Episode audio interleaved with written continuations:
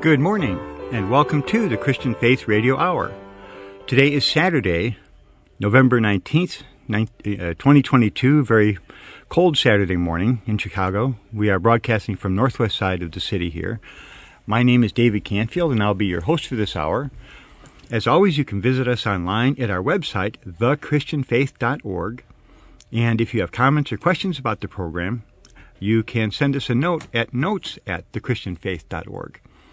And uh, you know, we'd love to hear from you because uh, in, in these programs we're, we're talking about some things that may not be familiar to a lot of Christians. So if you have questions or comments, uh, let us know, and we'll we'll try to get back to you.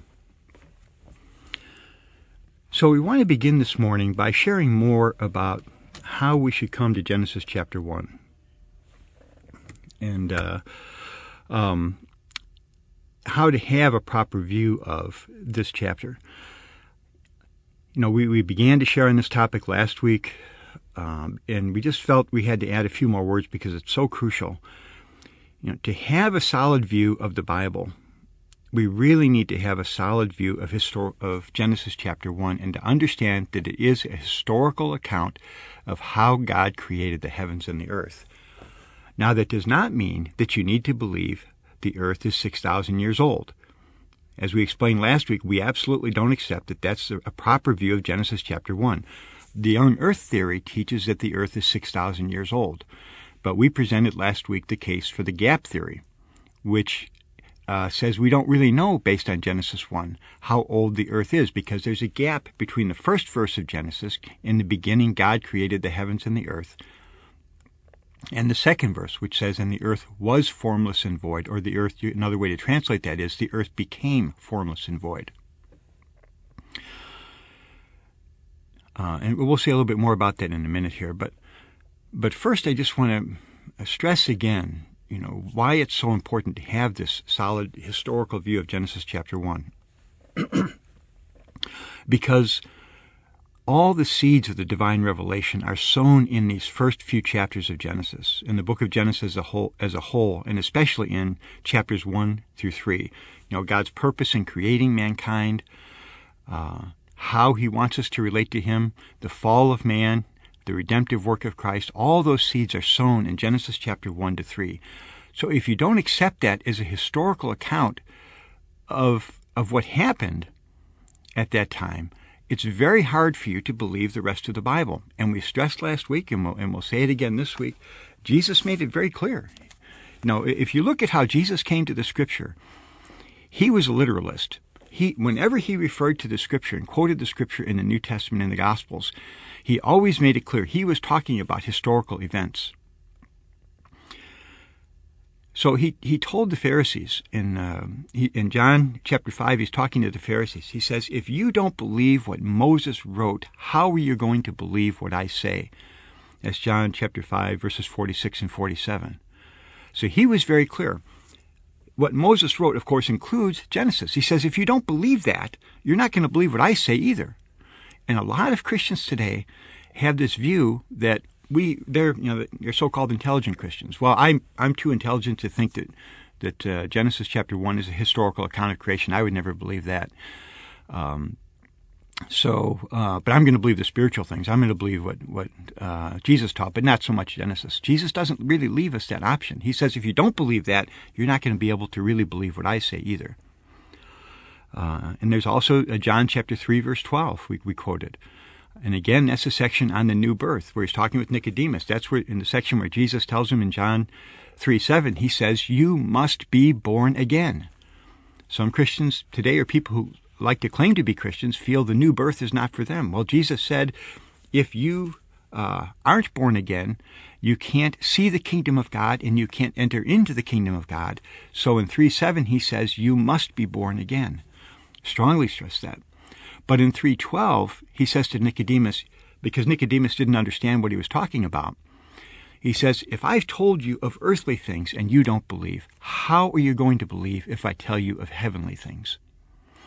So again, I would strongly say, don't think you can set aside what's there in Genesis chapter one, the earthly things, and yet somehow have a strong faith in Christ. It can just never be. Jesus Himself didn't say that. You could do that. He said strongly, you cannot do that. And one very strong example of this uh, uh, that Jesus himself gives us is in Matthew nineteen. The Pharisees had a question about uh, divorce, and and Jesus, uh, uh, you know, whether whether it was appropriate for him, whether a man was allowed to divorce his wife or not. I have to turn to those verses. Um, he says, uh, Matthew nineteen, verses four through five. He answers them in this way. They, uh, verse three, the Pharisees ask him, "Is it lawful for a man to divorce his wife for any reason?" He answered and said to them, "Have you not read that he who made them at the beginning made them male and female?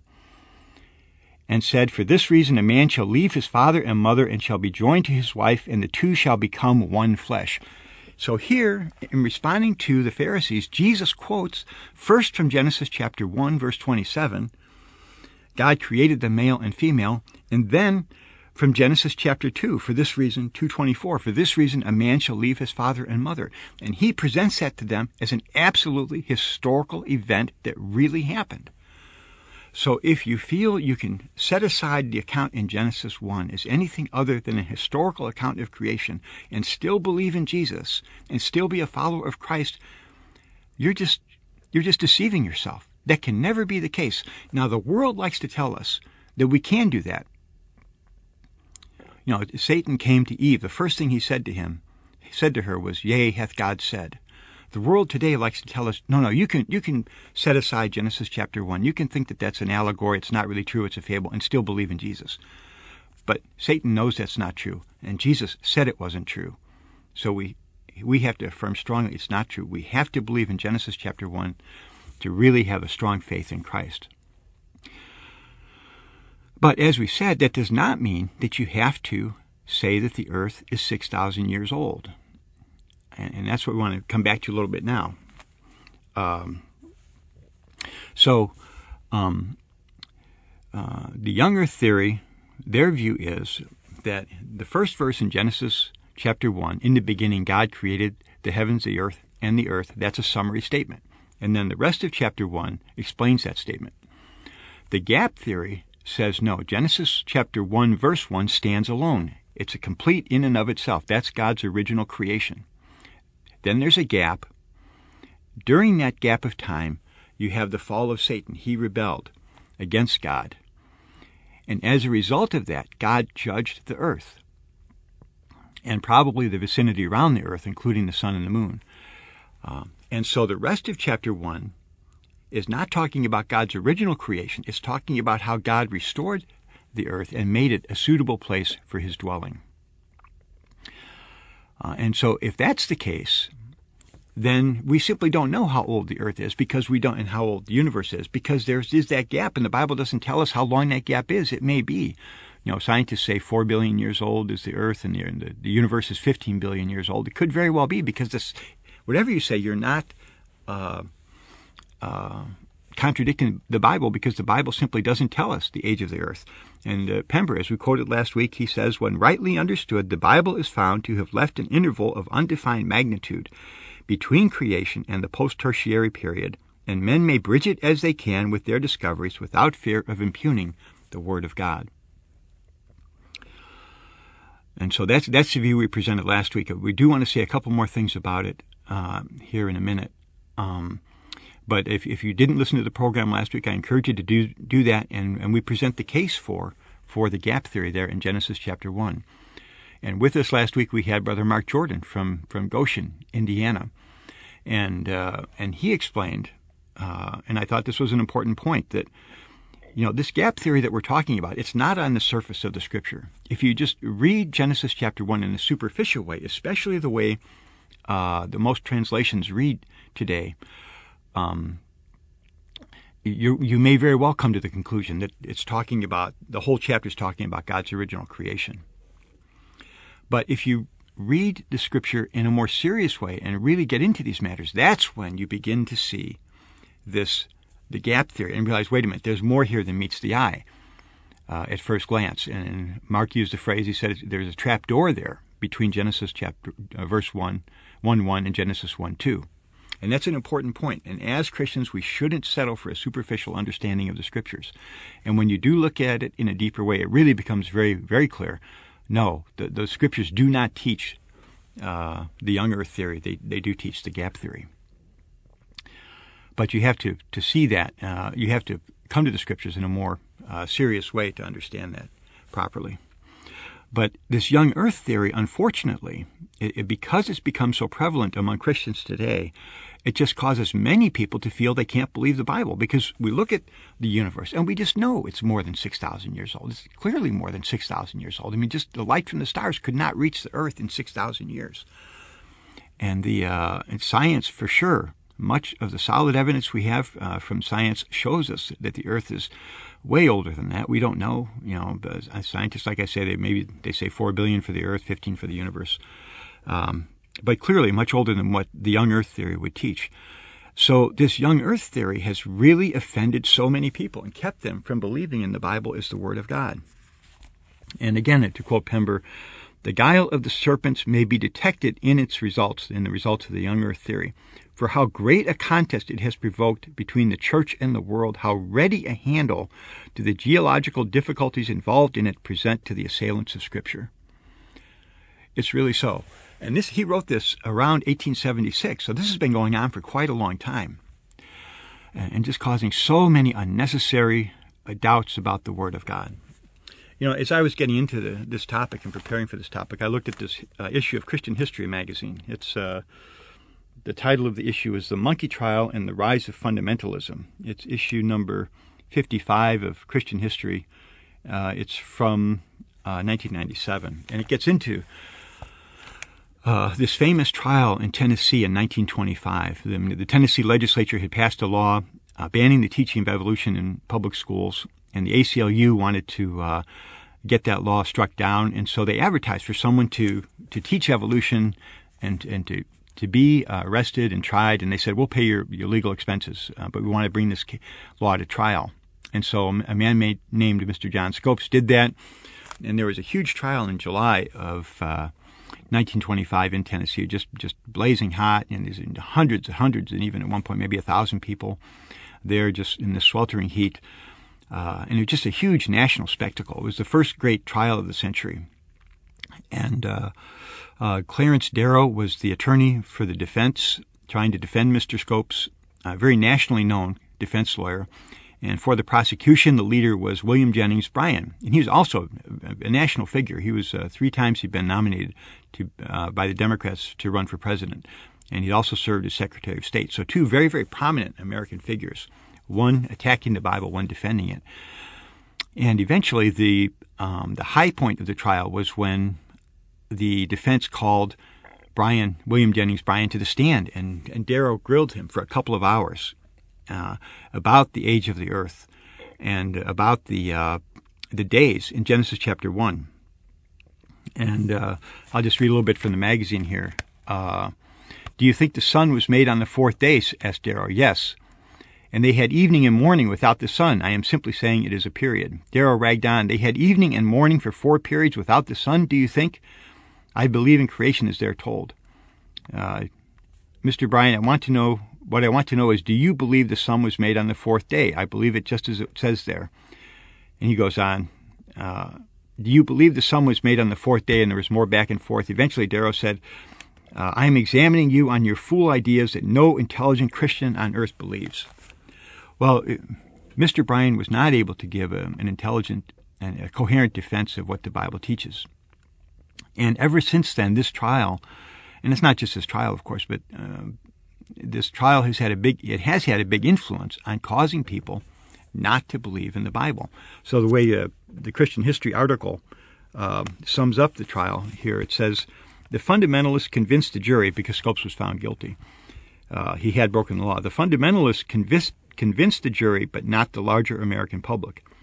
At best, the trial revealed that even among American Christians in the nineteen twenties, there were two competing standards for determining truth, one biblical, the other scientific, and when it was difficult to see how they could be reconciled.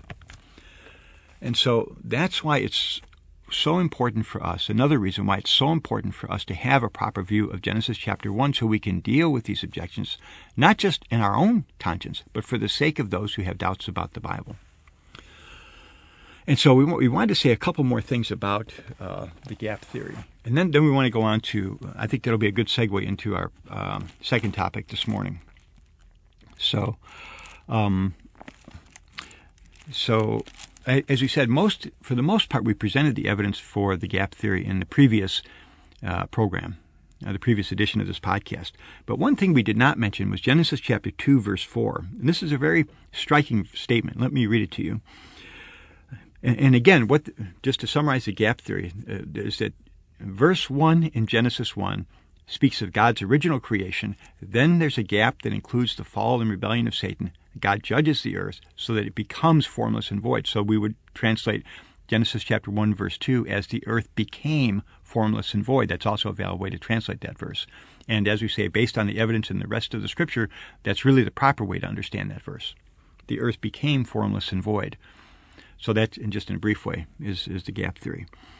So Genesis chapter two, verse four says, "This is the history of the heavens and the earth when they were created. In the day the Lord God made the earth and the heavens." So you have to look at this verse and parse it to really understand what it's saying here. The first verse, the first part of this verse is simply repeating basically what's said in Genesis one, verse one. It says, "This is the history of the heavens and the earth when they were created." Now notice, it's the heavens first and then the earth, and it says they were created. But the second part of the verse reverses the order. "In the day the Lord God made the earth and the heavens." That's quite significant, because the uh, uh, in the original creation, it was the heavens and the earth. But what we would call in God's work of restoration, in the rest of Genesis chapter one, that began with the earth. The earth was formless and void. Darkness um, covered the face of the earth.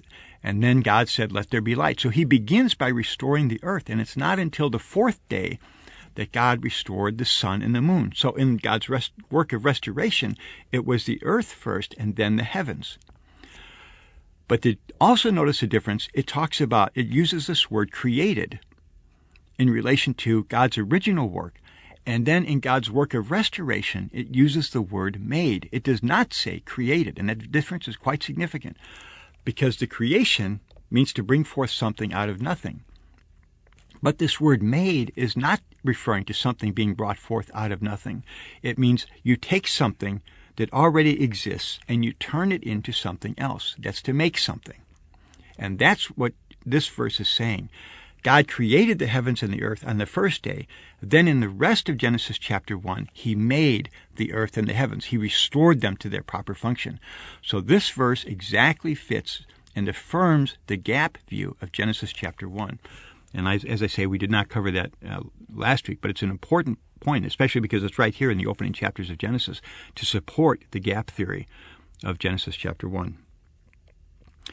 Now, the second thing I want to deal with, because this is also a, a real stumbling block for so many people, is that uh, um, it has to do with how can you have days uh, on the first three days, twenty-four hour days with morning and evening. How can you have these days before you had the sun and the moon, before God made the sun and the moon in Genesis, on the fourth day, rather? And if you're a young earther, I think it's very hard to explain that. Uh, you, may, you, you probably just can't. But if you take the gap view of Genesis chapter one, then it really, it's no problem. And this deals with this attack that Mister Bryant and so many others since then have made on uh, the, the biblical authority in Genesis chapter one, and whether it's a historical account or not. Because if you believe the gap theory, then you understand that in Genesis chapter one, verse one, that's when the sun and the moon were actually created.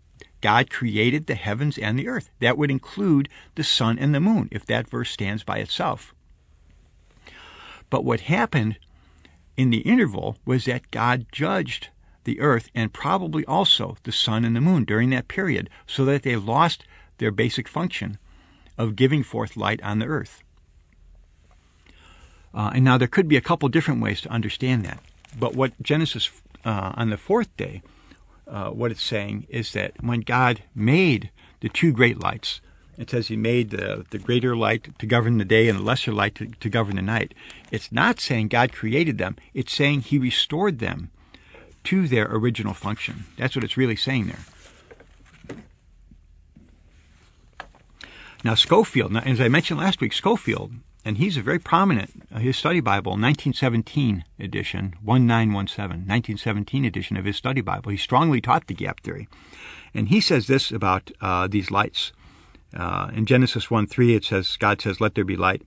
Scofield's note is, neither here nor in verses fourteen to eighteen is an original creative act implied. A different word is used. The sense is made to appear, made visible. In other words, on the fourth day, these lights were made to appear, made visible. The sun and the moon were created in the beginning. The light, of course, came from the sun, but the vapor diffused the light. Later, the sun appeared in an unclouded sky. So, um, so he's saying the, the, the sun and the moon were already there, but there was a vapor over the earth that blocked their light, and that's one possibility. Another possibility, and I, as I say, is that the sun and the moon were very much damaged by God's judgment, and on the fourth day, God restored them to their proper function.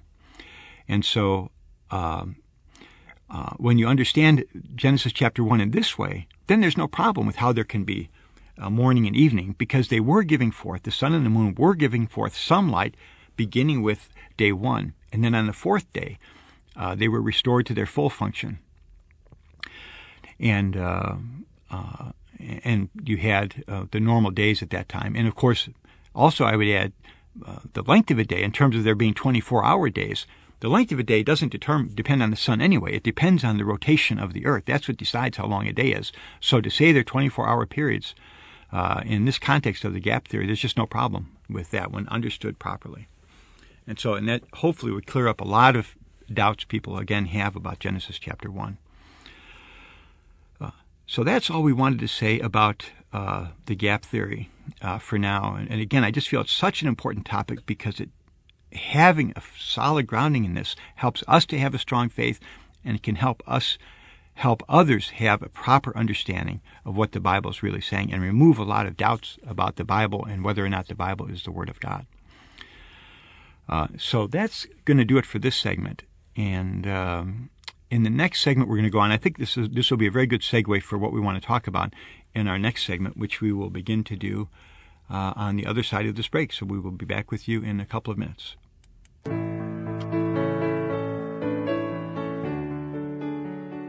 This program is produced along with our website, the christian faith dot org, to help address the need for a healthy word of ministry among God's children today. In the Old Testament, the Lord tells us through the prophet Hosea, "My people are destroyed for lack of knowledge."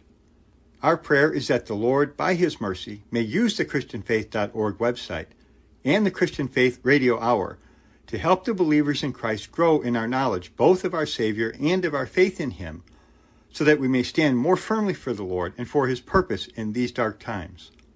Visit us online for articles on the Bible and the Christian life, and to sign up for our e-letter, which deals with various biblical topics.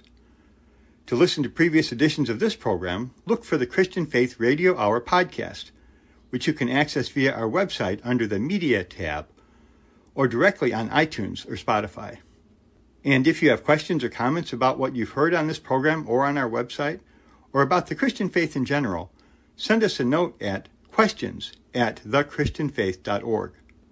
May this program and the christian faith dot org website be a blessing to you in your walk with the Lord and to all of God's children, for His sake and His glory. Amen.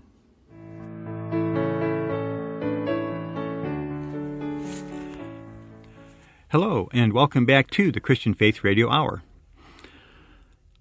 So, as I say, uh, this first segment where we're talking about how people have doubted the Bible because of the young earth theory, I think that's a very good segue into our next segment, uh, which has to do, well, really it has to do, we're going to, we want to talk about Thanksgiving, uh, this National Day for Giving Thanks to God.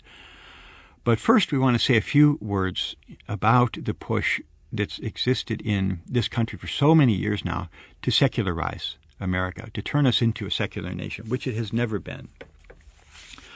Um, but there's this false teaching, and, it, and it's pushed by groups, sorry to say, like the A C L U and others, uh, strongly push. They say the First Amendment teaches the separation of church and state, so we, we have to be a secular nation. You can't have any kind of expression of faith in American public life. They just, they're always opposed that. But that's just not, first of all, that's not what the First Amendment is all about. That's just a totally false, and they, it's a fraudulent presentation of the of the First Amendment. They know that. They know that's not what the First Amendment was all about. And they, but they twist it uh, to try to push, push their secular agenda on this country. America has always been, from its inception, a God-fearing nation. And that's true among individuals. It's true in our public life. And we have strong affirmations of faith in God, even from our government, historically. And uh, um, it's just un- it's an undeniable fact from the very beginning. My goodness, the the very founding document of our nation, the Declaration of Independence, says uh, that we are endowed by our Creator with certain inal- inalienable rights. So our rights, according to our founding document, are based, we derive those from our Creator. And of course, that was a statement that was written by Thomas Jefferson. Now, I don't know if he was referring to uh, Genesis chapter nine, uh, verses, verse six, he, but he may have been. Uh, now, he was not a Christian. He was a deist, but he still made that statement. But Genesis chapter nine, verse six is the foundation uh, for all governmental authority in the Bible. And it says this, "Whoever sheds man's blood, by man shall his blood be shed, for in the image of God he made man."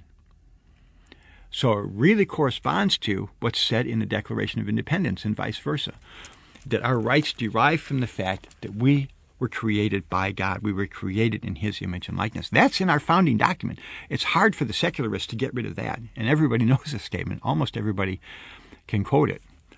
Um, but it's there. It's in our founding document, and so many of our founding fathers were godly men, God-fearing men. Now, those who want to secularize America today, they don't trace their origins philosophically back to the American Revolution. They trace their philosophical and ideological origins back to the French Revolution and to the French Enlightenment, because it was during the Enlightenment, especially the French Enlightenment, when man made this fundamental turn away from God, the intellectual class did, and they rejected the Bible as the Word of God, and they rejected um, really faith in a personal God as presented in the Bible. And they wanted to free man from what they regarded as superstitious beliefs. And that was, like I say, especially in France. And in the French Revolution, they overthrew the ancient regime and uh, uh, tried to set up uh, a government based on these uh, atheistic principles. And the result was unspeakable chaos and bloodshed. Well, that's been replicated over the earth ever since that time. And now, uh, okay, full disclosure, I'm going to be shilling a little book here for a book I have that relates to this topic.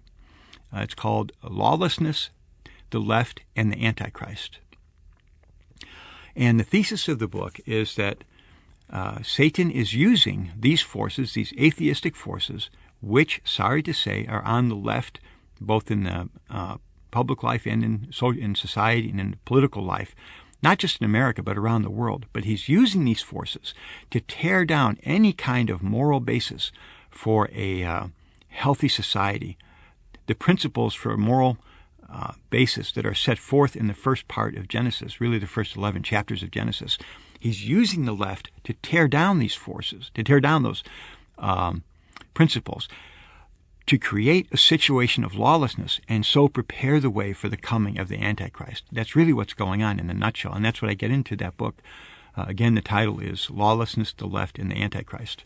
And uh, um, you can find that on my website, the christian faith dot org. Uh, you can, and there you can download the preface and the introduction. And the, uh, uh, of course, it's available for sale. You can buy it on amazon dot com, and, and that'll give you the... Uh, Uh, the full picture, basically, of how I view the situation. But that's really what's going on. And, and the Scopes trial was was a part of that. Um, in, in so many ways, they're trying to push to make America a secular nation. But that's just what this country has never been. And that's what this day of Thanksgiving reminds us. It reminds us, in contrast to the French Revolution, which really was secular, which was strongly secular because they were reacting against the oppression of the, the Roman Catholic Church. In contrast, ours was a God-fearing revolution, and our founding fathers were God-fearing men.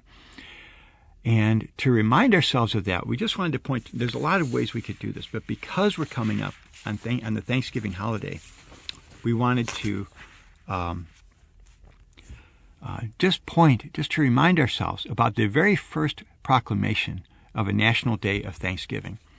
Now, of course, uh, Thanksgiving had been celebrated in a lot of ways uh, since the very early days people began to arrive in the United States of America. Um, they, uh, from sixteen nineteen in Virginia, I think it was, and sixteen twenty-three or so in Massachusetts, they both kind of laid claim to having the first Thanksgiving. But, of course, the United States did not become a nation under the Constitution until uh, seventeen eighty-eight. Uh, and then you had the fir- very first Congress of the United States, seventeen eighty-nine, the very first president, George Washington, the father of our country. And remember, this was the Congress that approved the First Amendment and reported it out to the states for ratification. That First Amendment that talks about uh, uh, it's the Establishment Clause. Congress shall make no law respecting the establishment of religion. That same very same session of Congress, what happened was there was a man, Mister Bodenot, I think is how you would pronounce it. He wanted to have a National Day of Thanksgiving, and he had this. He submitted this resolution to Congress. He said, "Resolved that a joint committee of both houses shall be directed to wait upon the President of the United States to request that he would recommend to the people of the United States a day of public thanksgiving and prayer, to be observed by acknowledging with grateful hearts the many signal favors of Almighty God, especially by affording them an opportunity peaceably to establish a constitution of government for their safety and happiness." This was the same Congress that approved the First Amendment, and they, they approved this resolution. There was some debate. There were some who didn't want to do it, but the Congress approved this revolution, resolution to ask George Washington, our first president, to declare a National Day of Thanksgiving. So to say that the First Amendment means you can't have any kind of expression of religious faith uh, by our government is simply a lie. It's a fraud. It's absolutely not what that amendment, amendment was ever intended to do.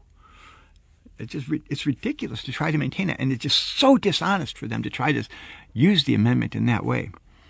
So anyway, so this amendment went to, this resolution rather, went to President Washington. And I want to read his, his declaration, his proclamation. You know, in my family, we have uh, a tradition. We read some things um, uh, before Thanksgiving, before our Thanksgiving dinner, to remind us of what this day is really about. It's not Turkey Day. It's not a day for watching football. You know, we'll have some turkey. You may watch some football. But listen to this proclamation. This reminds us of what this day is really for. And it's a remarkable statement by our first president, by the father of our country. So I'll just read it now and maybe make some comments. By the President of the United States of America, and I'll say this was uh, from seventeen eighty-nine. By the President of the United States of America, a proclamation. Whereas it is the duty of all nations to acknowledge the providence of Almighty God, to obey His will, to be grateful for His benefits, and humbly to implore His protection and favor. And whereas both houses of Congress have, by their joint committee, requested me to recommend to the people of the United States a day of public thanksgiving and prayer to be observed by acknowledging with grateful hearts the many signal favors of Almighty God, especially by affording them an opportunity peaceably to establish a form of government for their safety and happiness. Now, therefore, I do recommend and assign Thursday, the twenty-sixth day of November next, to be devoted by the people of these states to the service of that great and glorious being, who is the beneficent author of all the good that was, that is, or that will be, that we may then all unite in rendering unto him our sincere and humble thanks, for his kind care and protection of the people of this country previous to their becoming a nation, for the signal and manifold mercies and the favorable interpositions of his providence, which we experienced in the course and conclusion of the late war, for the great degree of tranquility, union, and plenty, which we have since enjoyed, for the peaceable and rational manner in which we have been enabled to establish constitutions of government for our safety and happiness, and particularly the national one now lately instituted, for the civil and religious liberty with which we are blessed, and the means we have of acquiring and diffusing useful knowledge, and in general for all the great and various favors which he has been pleased to confer upon us. And also that we may then unite in most humbly offering our prayers and supplications to the great Lord and ruler of nations, and beseech him to pardon our national and other transgressions, to enable us all, whether in public or private stations, to perform our several and relative duties properly and punctually, to render our national government a blessing to all the people, by constantly being a government of wise, just, and constitutional laws, discreetly and faithfully executed and obeyed, to protect and guide all sovereigns and nations, especially such as have shown kindness unto us, and to bless them with good government, peace, and concord, to promote the knowledge and practice of true religion and virtue, and the increase of science among them and us, and generally to grant unto all mankind such a degree of temporal prosperity as he alone knows best. Given under my hand at the city of New York the third day of October in the year of our Lord seventeen eighty-nine, George Washington. What a remarkable statement. Again, this was by the first president, the father of our country, based on a joint resolution from Congress, the same Congress that reported out the First Amendment to the states for ratification. So as we gather around our Thanksgiving tables this year, it may be good to read this. I encourage you maybe to consider that, uh, to remind us of what this day is really all about. I, we could go back over these remarkable statements that he made, that, uh, that God is basically the source of all blessing and all that's good. Strong affirmations by our first president, as president. And so we thank the Lord for that and for such a healthy uh, uh, reminder of what this Thanksgiving holiday is really all about and uh, the real history of our country. This has always been a God-fearing country, and we hope and we pray that it always will be, for the Lord's sake and for his purpose and for the sake of his people. Amen. So with that, um, we want to bring on our guest now and talk a little bit more about this topic, about Thanksgiving and about um, the situation of, the, of this country in general. And we're going to bring Peter Dong on now from Naperville. Brother Peter, are you there? Yeah, I'm here. Oh, great. Okay, good. Okay, because we had a little trouble uh, getting Peter on the line there earlier. Uh, we had him on at the break finally. But uh, Peter, welcome to the program. Welcome back. And uh, thanks for having me. Yeah, uh, quite a statement, isn't that, by, by George Washington? My goodness. Uh, I, I, I, uh, if a president were to make that kind of a statement today, it would be very interesting to see the reaction of, uh, of so many people. But uh, but the, the fact is, it's there in our history. The very first president, he made that statement anyway. So I don't know, Peter, if you have any thoughts about that, or yeah, no, I, I was, um, I was thinking the the fact, the part that uh, you said that I uh, find interesting is that you said it's there in our history, uh, right? So that um, the thing I find notable is not well whether people could say it now or not. I mean, that's a I think a, a different uh, question, but. What's remarkable to me is that oh, I didn't actually know that this is that this is what it said, right? You know, how many how many uh, school observations of Thanksgiving are there? You know, in elementary school and stuff, we talk about oh, you, you always learn about things about pilgrims and right. stuff, right? Right. But the um, but there's uh, nowhere in that mention, nowhere in there. I feel like uh, maybe I just remember wrong, but I feel like nowhere in there uh, they mention that this is uh, actually established.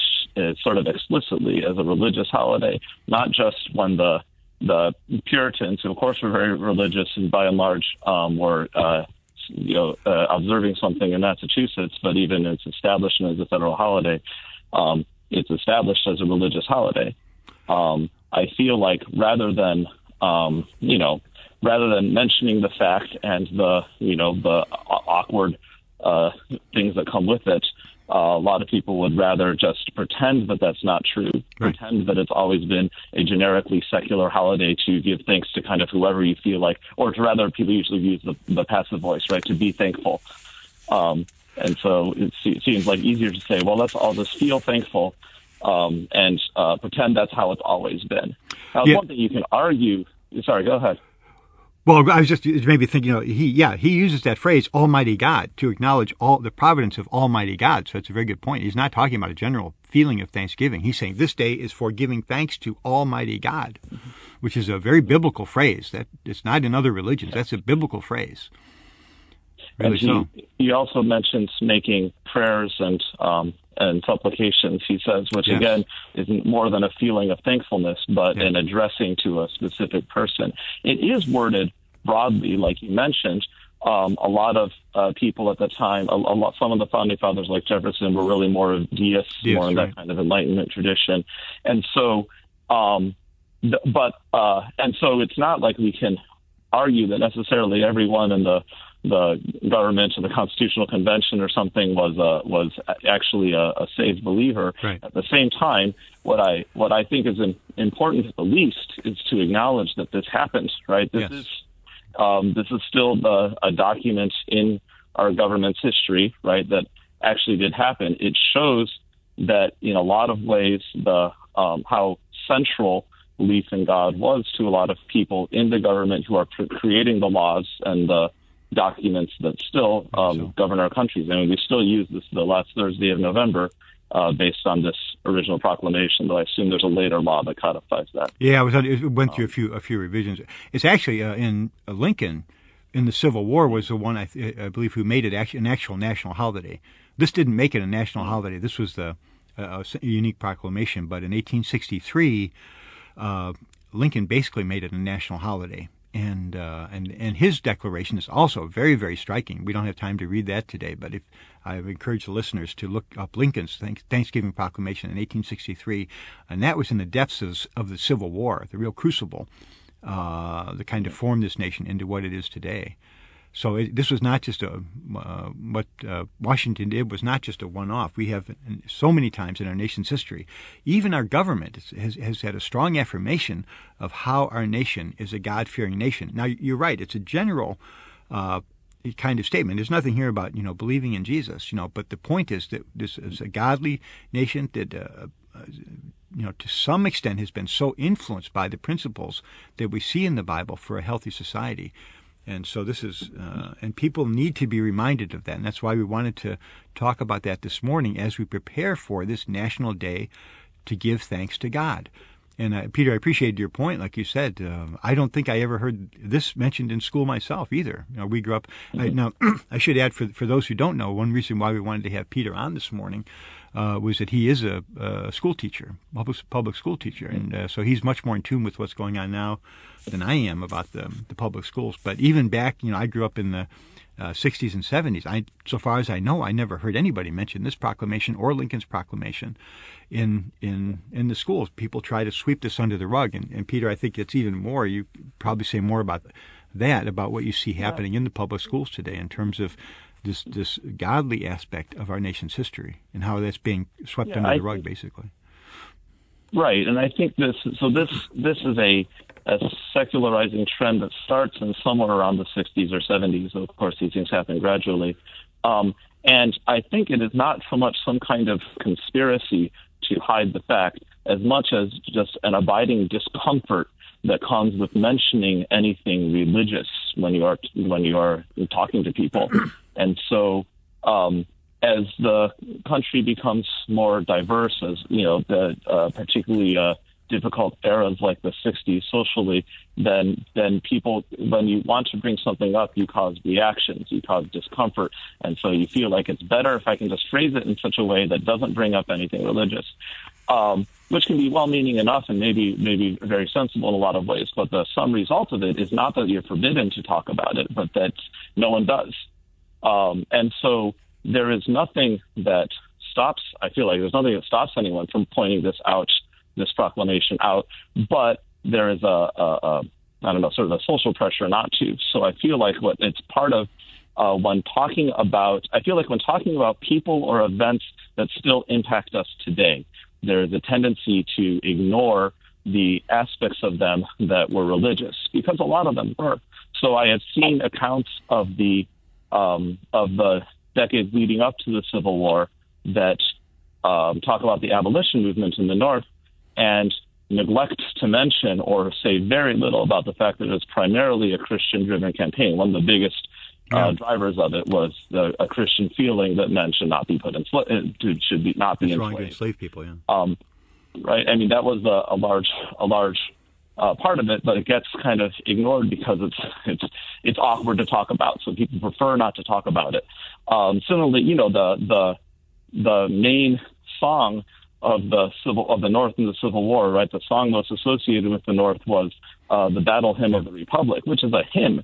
I mean, it's yeah. a it's kind of a pointed hymn, um, but at the same time, it says like it's it's a it is actually a, a hymn steeped in biblical reference and addressed to the Lord. Uh, glory, glory, hallelujah! Our eyes have seen the glory of the coming of the Lord. Yeah, right.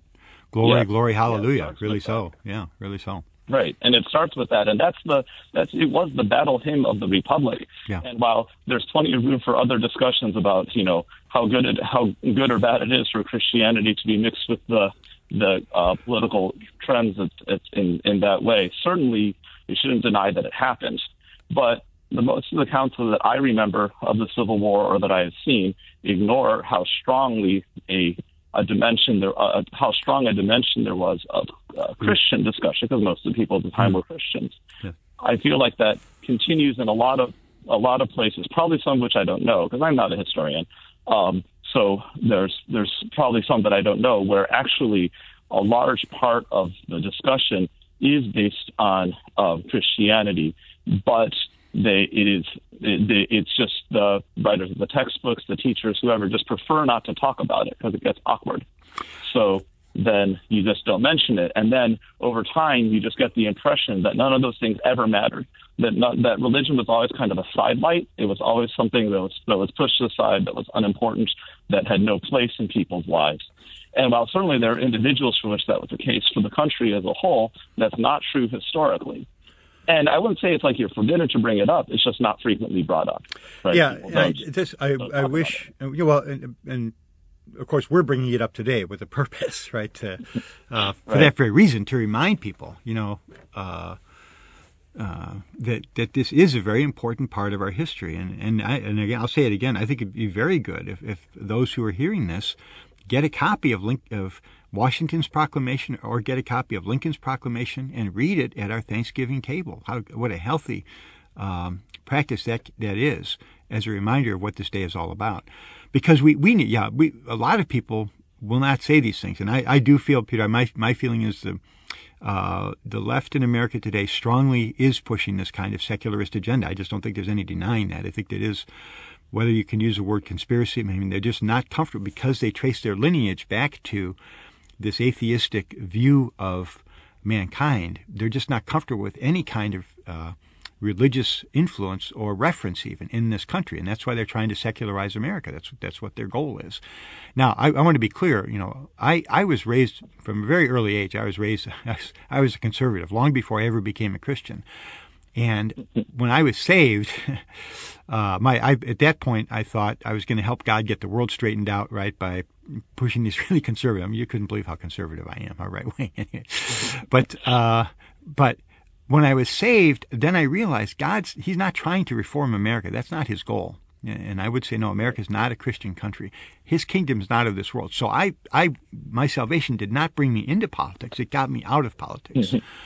Uh, so I'm not saying we need to push a, a Christian agenda in this country right now, but I do realize, I've come to realize more recently that so much of the spiritual struggle today is being played out in the political realm, and you see the evil, evil, evil things that are being promoted in this country. It just makes you weep. Uh, you know, Psalm one nineteen, uh, verse one thirty-six says, "My eyes shed streams of tears because they do not keep your law." We should have a lot of feeling mm-hmm. as Christians about that, especially in America, mm-hmm. which has been such a God-fearing nation for so long. We should have a lot of feeling about that.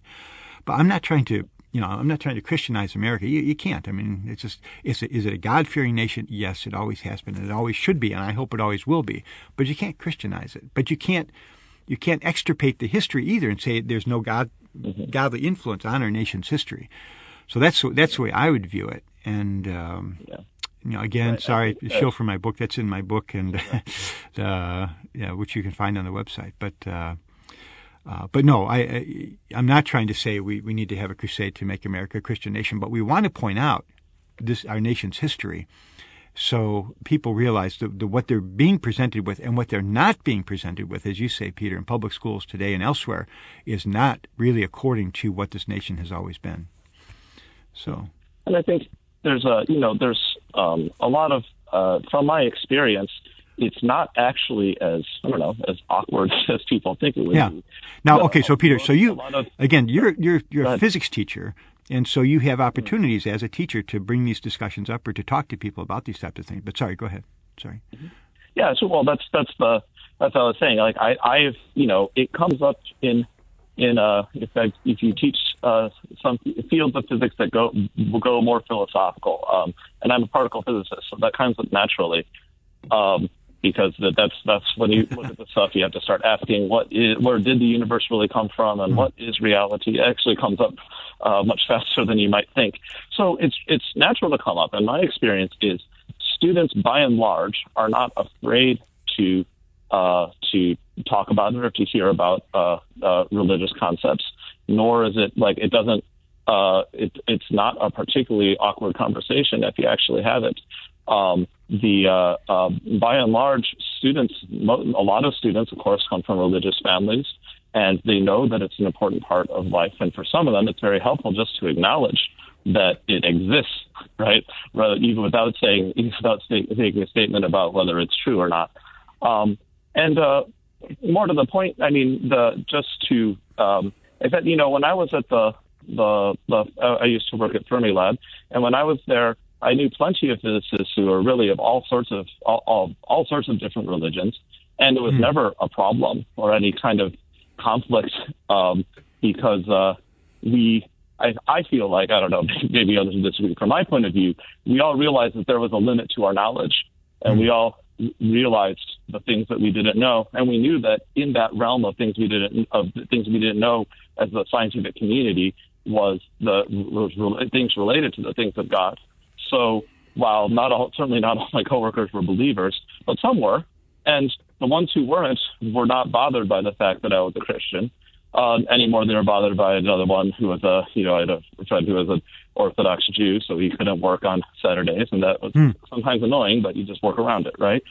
Um, and that was never, it was never a problem because I feel like, because that's, the scientists realized that, oh, well, that's actually something that I don't have, I don't have, uh, you know, I don't have knowledge on, uh, scientifically. And so there's really no problem. So, I, but I feel like in schools, it's often not portrayed that way. It's often portrayed that science is somehow, if not the enemy of religion, at very least, like in a completely different sector, like you're not allowed to talk about them in the same breath. Actually, when you discuss, uh, certain, especially certain scientific questions, it's impossible to avoid religious statements of some sort, and so, or at least you might call theological statements. And so, the uh, it, it's, I mean, and I think that students, once they realize that, they're like, oh, okay, like it's not that big a deal to bring it up. We feel, we fear this kind of awkward conversation that will cause, cause like conflict. But by and large, my experience is it really doesn't. And students, by and large, are interested to talk about it, maybe because they hear it so rarely, that might that might make it more interesting for them to talk about. Yeah. Um, but I've I've really had, I can't think of a single sort of negative experience I've had for bringing up or a student bringing up or any conversation that uh, touches on science and religion and any of the matters. I mean, students are generally interested and um, and will listen to someone who discusses something. Anyone who discusses something in good faith, they will be uh, interested to hear. They don't always agree with it. I don't expect them to, frankly. But the uh, but I, I've seen no real problems with it. So, so you can have these conversations even in a classroom setting, depending on, on the topic of the day. Is that it, it needs to be related? I mean, I, I have yeah. a I have to follow. I am an employee. I have to do my yes. job. Yeah, right. right. They, yeah, they didn't hire you to, to teach the Bible. That's right. Right, exactly. Yeah, so. If it's relevant to the te- to what's going on, most of these conversations happen outside of class, which I think okay. is appropriate. Yeah.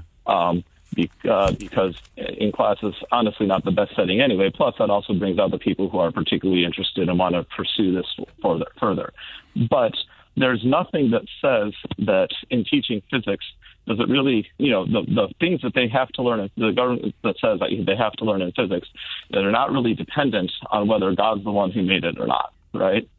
Um, and so they're not, it's not something that the grade depends on. That's all the, that's what the, the law really cares about. So it's okay to make mention of things that are unresolved or that different people think of different things about, and students are not usually bothered by that. That's my experience anyway. Hmm. Well, yeah, I'm sure it's pretty interesting to to be a teacher there in, in that kind of environment. And uh, hmm. and I don't know, I, we we were at uh, city festivals earlier this year, and my feeling was uh, we met a lot of young people. And my feeling was they're searching for something. And I'd say especially it seemed like high school students.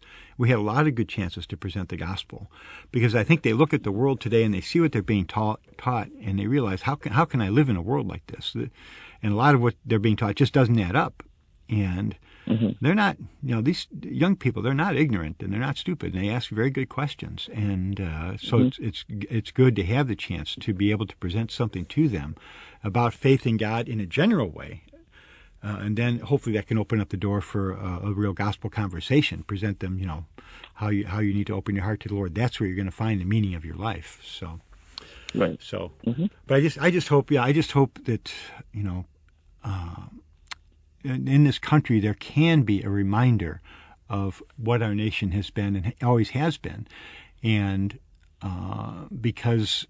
We just seem, it seems to me that we're losing that, and it's pretty obvious we were losing that. The Bible has lost its so much of its influence, you know, and a lot of that has to do with what we were talking about uh, in these last couple of programs with this young earth theory, which falsely presents this view that the earth is six thousand years old, and, and some other misunderstandings of the Bible. But that's that's why we have a burden to talk about these things, to help people realize these should not be a hindrance to Uh, coming to the Bible and to believing that the Bible is the Word of God. Have you have you had any? Uh, we just have a little bit of time here left. Have you had any specific uh, experiences along those lines with those particular questions, Peter, about the Bible?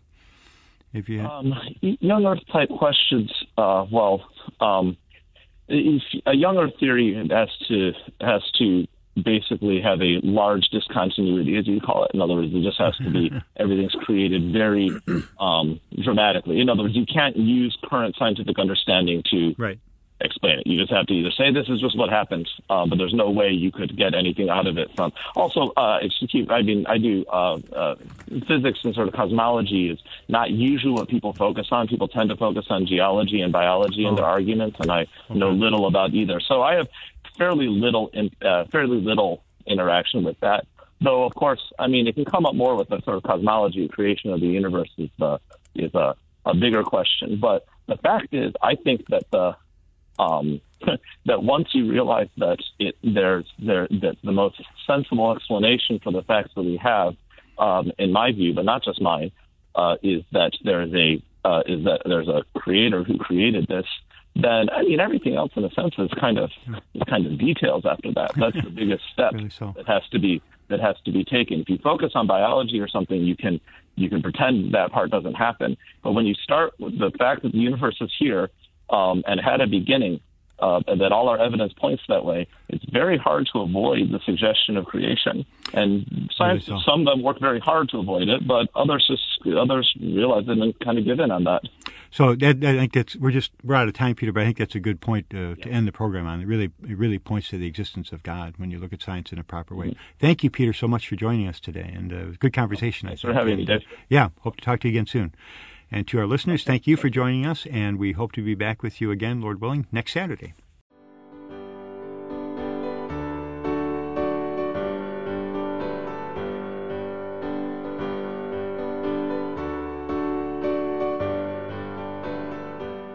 You've been listening to the Christian Faith Radio Hour. You can visit us online at our website, the christian faith dot org. And if you have comments or questions, send us an email at questions at the christian faith dot org. And to listen to previous editions of this program, look for the Christian Faith Radio Hour podcast, which you can access via our website under the Media tab or directly on iTunes or Spotify.